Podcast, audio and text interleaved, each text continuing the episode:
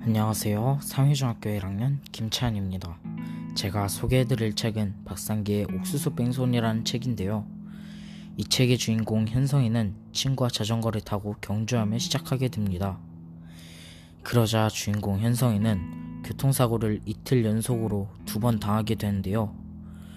그 중 두 번째 교통사고에서 뺑소니를 당하고 부상을 입고 다치게 되었지만 뺑소니범으로 몰리게 된 건 첫 번째 사고를 낸 옥수수 트럭 아저씨인데요.